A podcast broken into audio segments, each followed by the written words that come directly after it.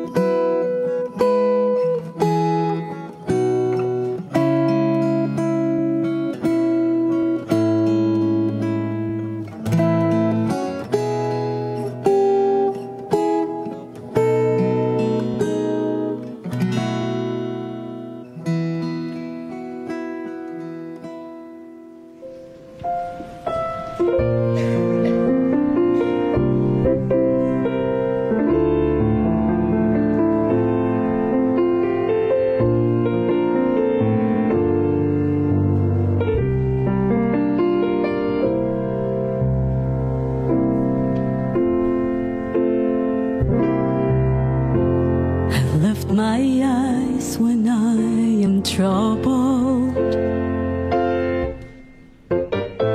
I lift my hands, I lift my heart. And there I stand, knowing nothing can defeat me, just as long.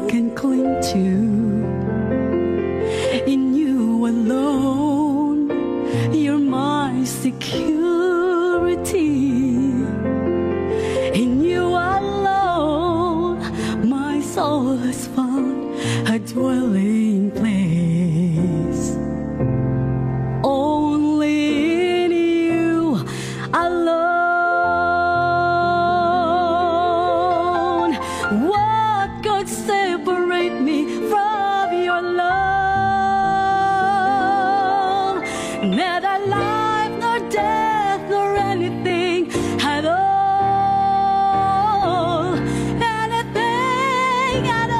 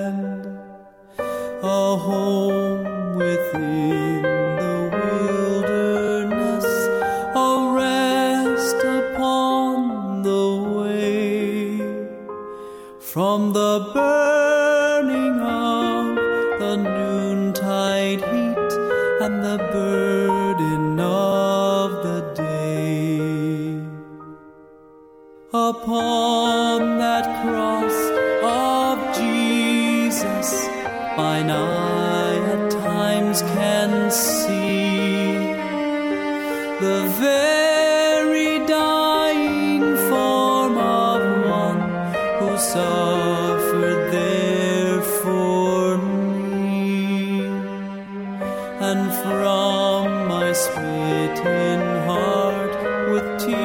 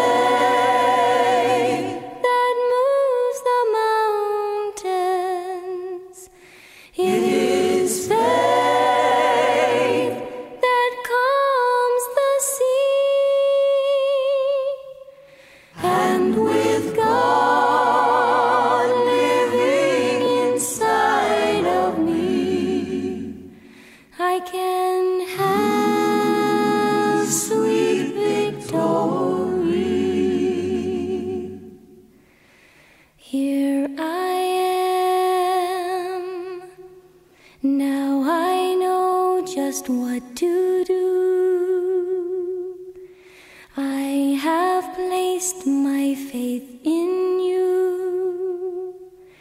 There's not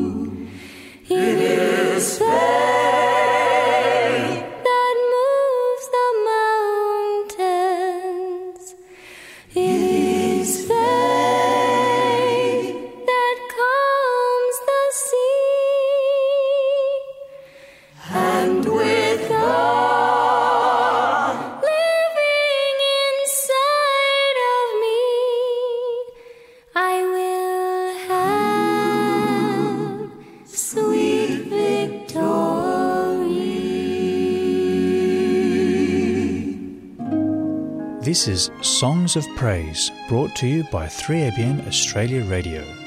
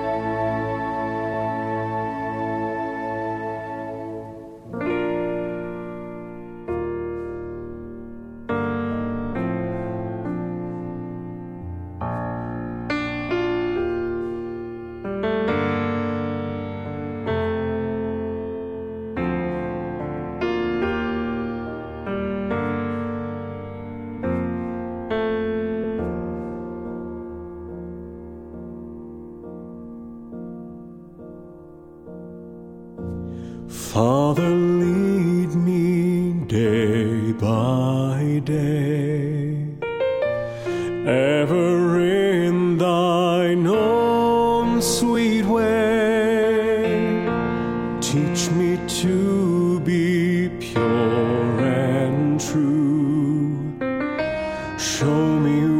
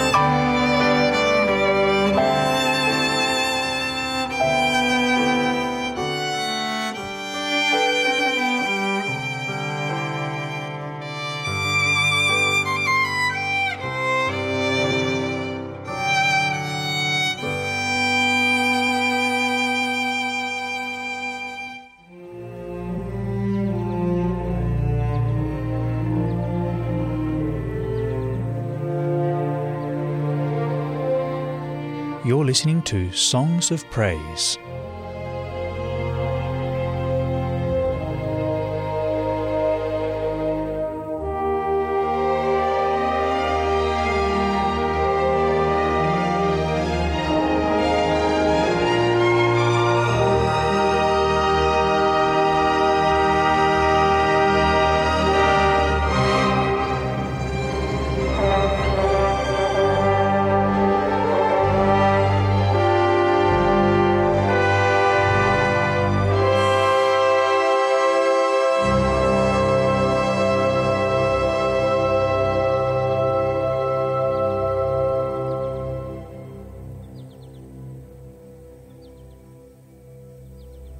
Should I feel discouraged?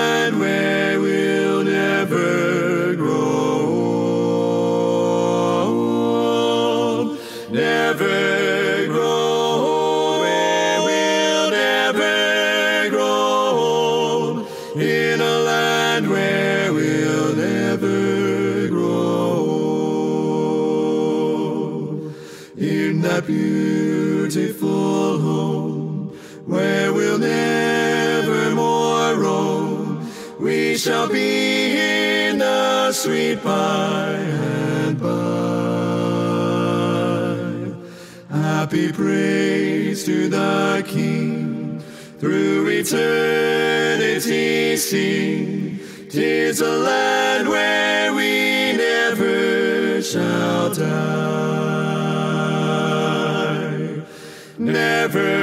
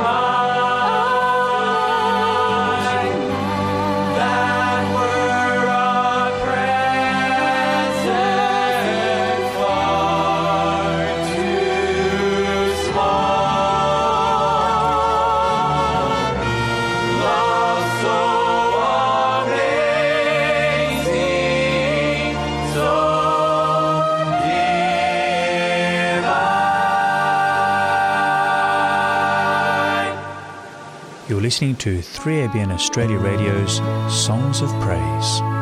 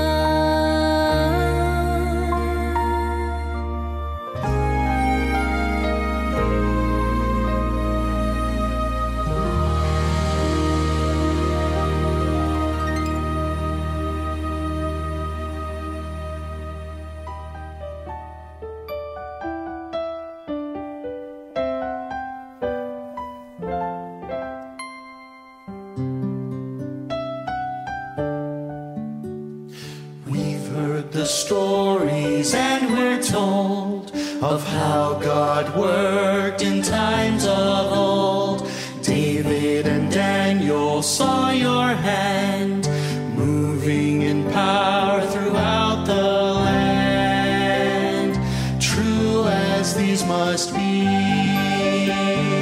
we still long to see saving our souls.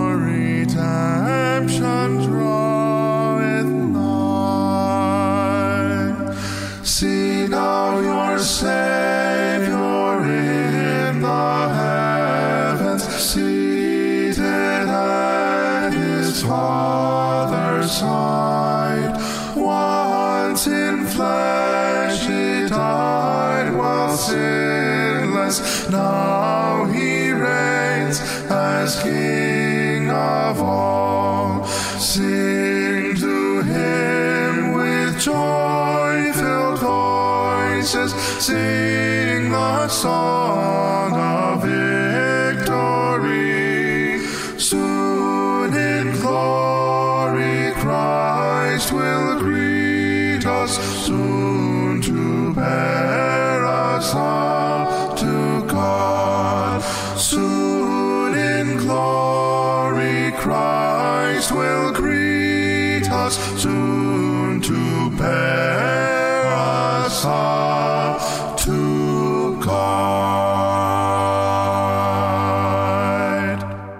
been listening to Songs of Praise, a production of 3ABN Australia Radio.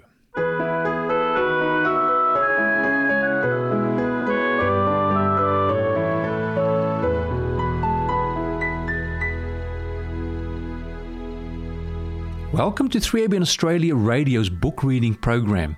The book, The Ministry of Healing by Ellen White, provides sound counsel regarding holistic health. It covers all aspects of living that contributes to good health like cheerfulness, fresh air, exercise, diet, and positive relationships with other people, to name a few. Crucial also is a personal relationship with our Creator, who gave us life and everything we need for health and happiness. In this book, Ellen White deals with sickness of the soul and the healing balm to be found by trusting God in all things.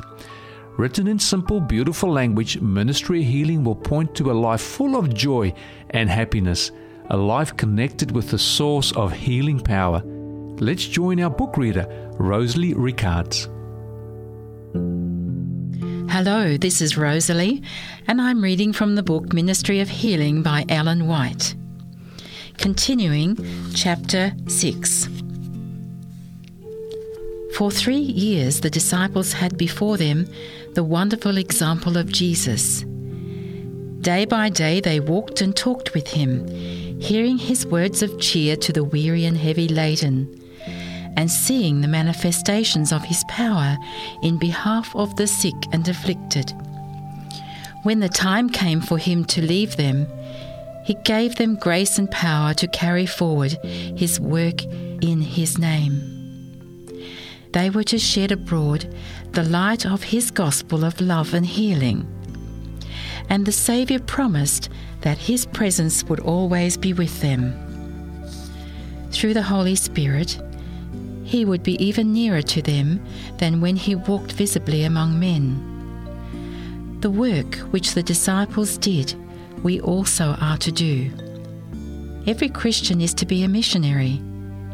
In sympathy and compassion, we are to minister to those in need of help, seeking with unselfish earnestness to lighten the woes of suffering humanity. All may find something to do. No one need feel that there is no place where they can labour for Christ. The Saviour identifies himself with every child of humanity. That we might become members of the heavenly family, he became a member of the earthly family. He is the Son of Man, and thus a brother to every son and daughter of Adam. His followers are not to feel themselves detached from the perishing world around them. They are a part of the great web of humanity, and heaven looks upon them as brothers to sinners as well as to saints. Millions upon millions of human beings, in sickness and ignorance and sin, have never so much as heard of Christ's love for them. Were our condition and theirs to be reversed, what would we desire them to do for us? All this, so far as lies in our power, we are to do for them. Christ's rule of life, by which every one of us must stand or fall in the judgment, is whatsoever ye would that men should do to you, do you even so to them. Matthew 7, verse 12. By all that has given us advantage over another, be it education and refinement, nobility of character, Christian training, religious experience, we are in debt to those less favoured. And so far as lies in our power, we are to minister unto them. If we are strong, we are to stay up the hands of the weak. Angels of glory that do always behold the face of the Father in heaven joy in ministering to his little ones. Angels are ever present where they are most needed. With those who have the hardest battles with self to fight and whose surroundings are the most discouraging. Weak and trembling souls who have many objectionable traits of character are their special charge. That which selfish hearts would regard as humiliating service, ministering to those who are wretched and in every way inferior in character, is the work of the pure, sinless beings from the courts above. Jesus did not consider heaven a place to be desired while we were lost. He left the heavenly courts for a life of reproach and insult and a death of shame. He who was rich in heaven's priceless treasure became poor that through his poverty we might be rich. We are to follow in the path he trod.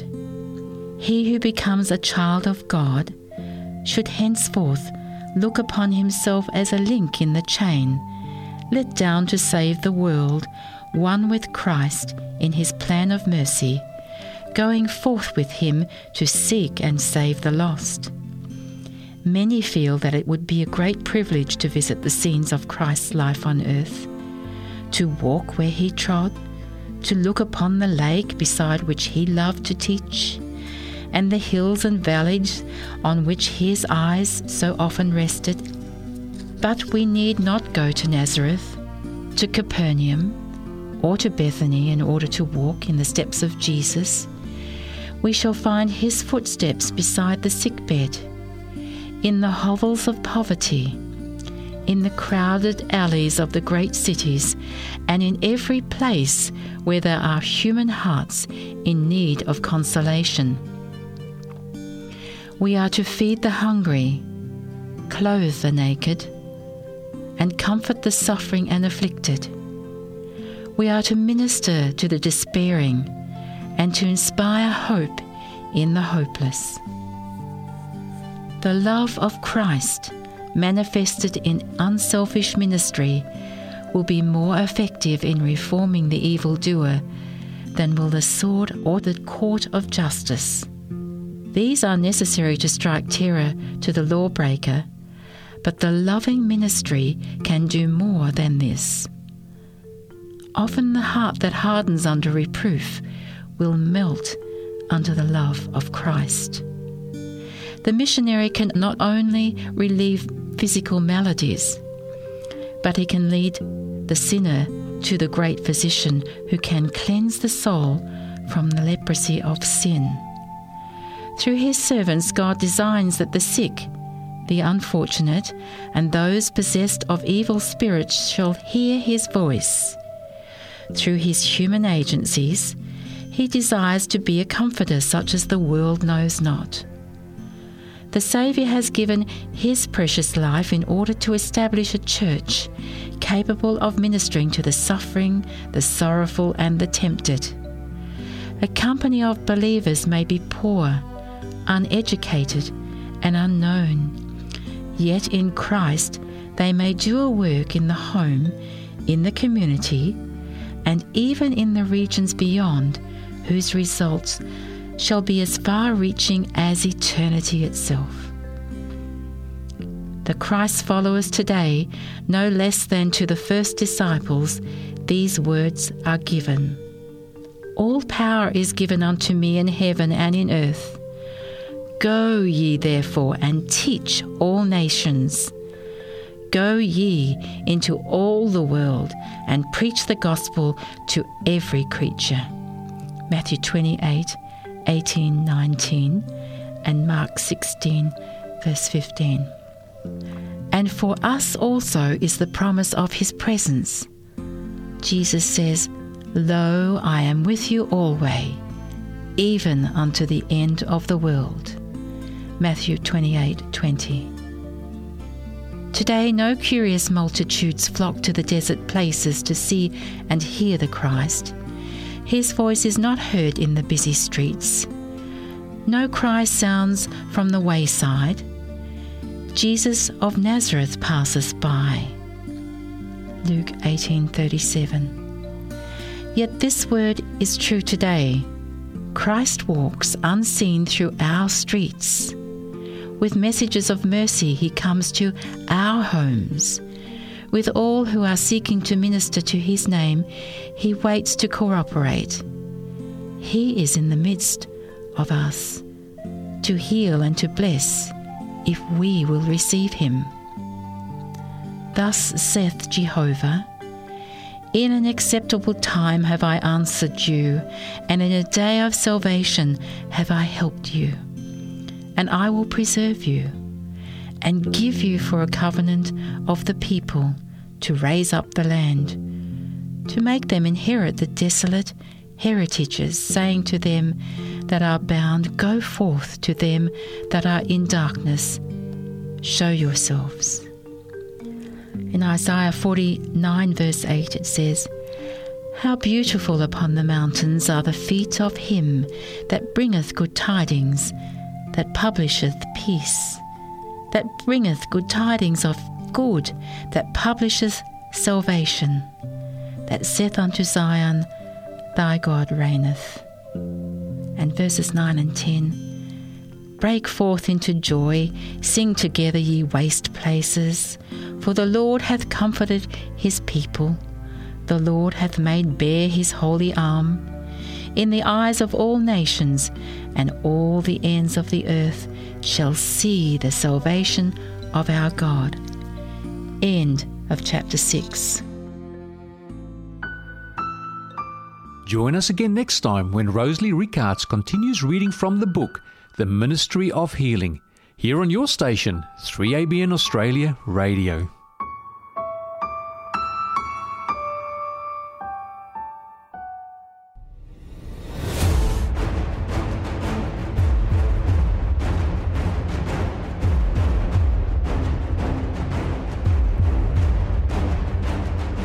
In the 7th century, Iona was a well equipped university. It was making a huge impact both here in the British Isles and further afield. England as a country did not exist then, it was split into different regions or areas. And the local king, King Oswald of Northumbria, sent a message to Iona requesting that a missionary be sent here. Aidan, who had been trained in Iona, was sent down here, and when he arrived, he requested of the king if he could set up his training school here on the island of Lindisfarne.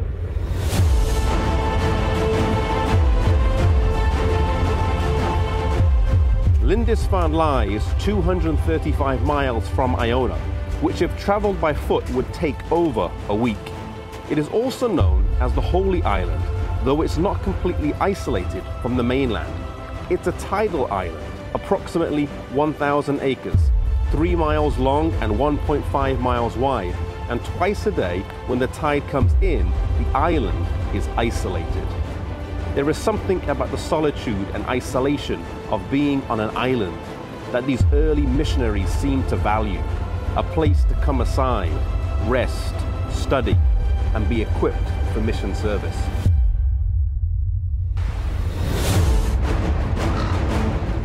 Aidan was well balanced in character. He was strong in religious fervor. He was very industrious, and it was said that he was never idle. In him was that living flame which burned so strong in many of the missionaries that were sent out by Patrick and Columba. He was deeply concerned for the poor and spent much of his life in an effort of ransoming slaves. You see, he had a very practical faith.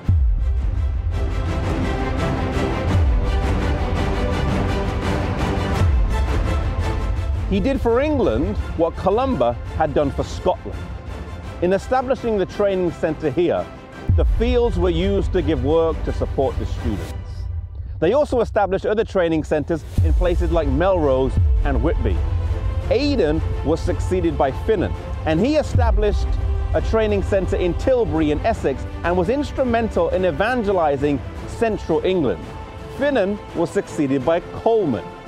And in 30 years, these three men did a powerful work here in England, and paganism was swept away and replaced by New Testament religion.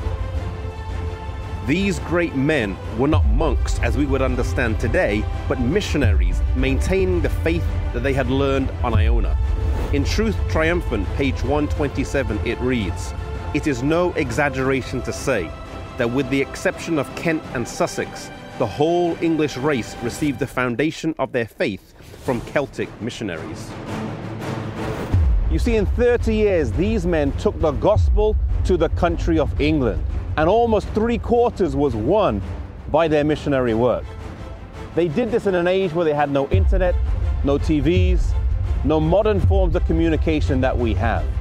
Today, God has placed us in different parts of this country, in different parts of the world.